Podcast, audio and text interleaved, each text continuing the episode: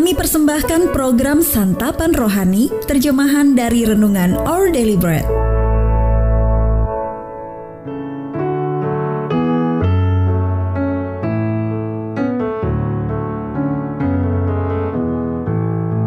Sabatulibi, pembacaan Alkitab hari ini terambil dari dua Korintus pasal yang pertama, ayat yang ketiga sampai dengan ayat yang kesebelas.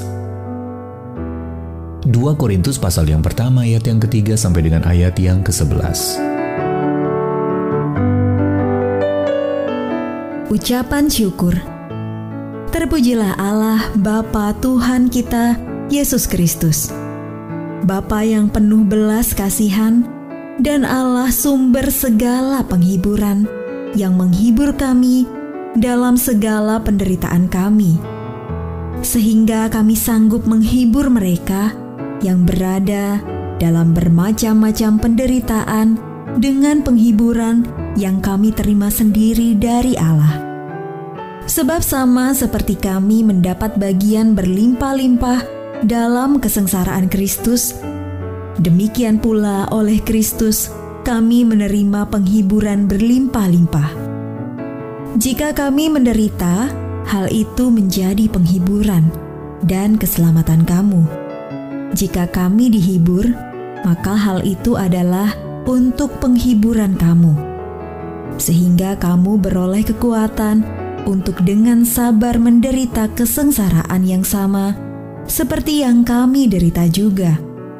Dan pengharapan kami akan kamu adalah teguh, karena kami tahu bahwa sama seperti kamu turut mengambil bagian dalam kesengsaraan kami, kamu juga turut mengambil bagian dalam penghiburan kami.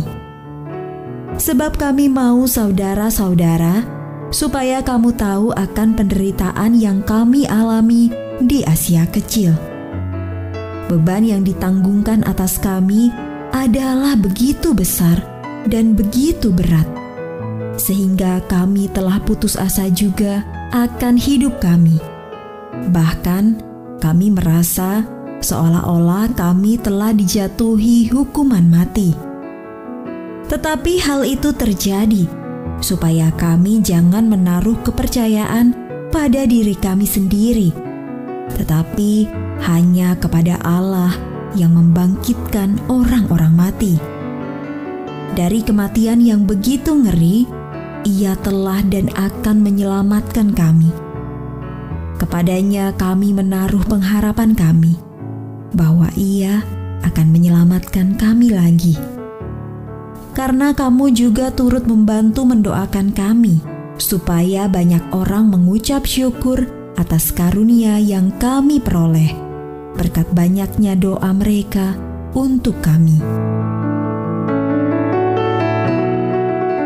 Ayat mas renungan hari ini terambil dari dua Korintus pasal yang pertama ayat yang ketiga sampai dengan ayat yang keempat. Bapa yang penuh belas kasihan dan Allah sumber segala penghiburan, menghibur kami dalam segala penderitaan kami. Renungan hari ini berjudul Membungkuk Dalam-Dalam, ditulis oleh Ana Setas.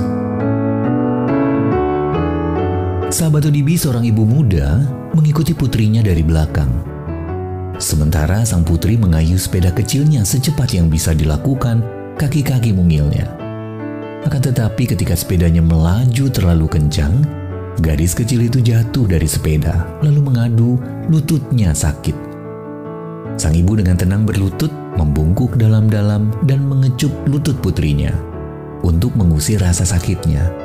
Dan itu berhasil, si gadis kecil bangkit, naik lagi ke sepedanya, lalu kembali mengayuh.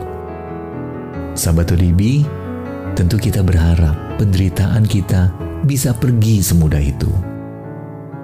Rasul Paulus menerima penghiburan dari Allah dalam berbagai pergumulan yang tidak henti-henti dialaminya.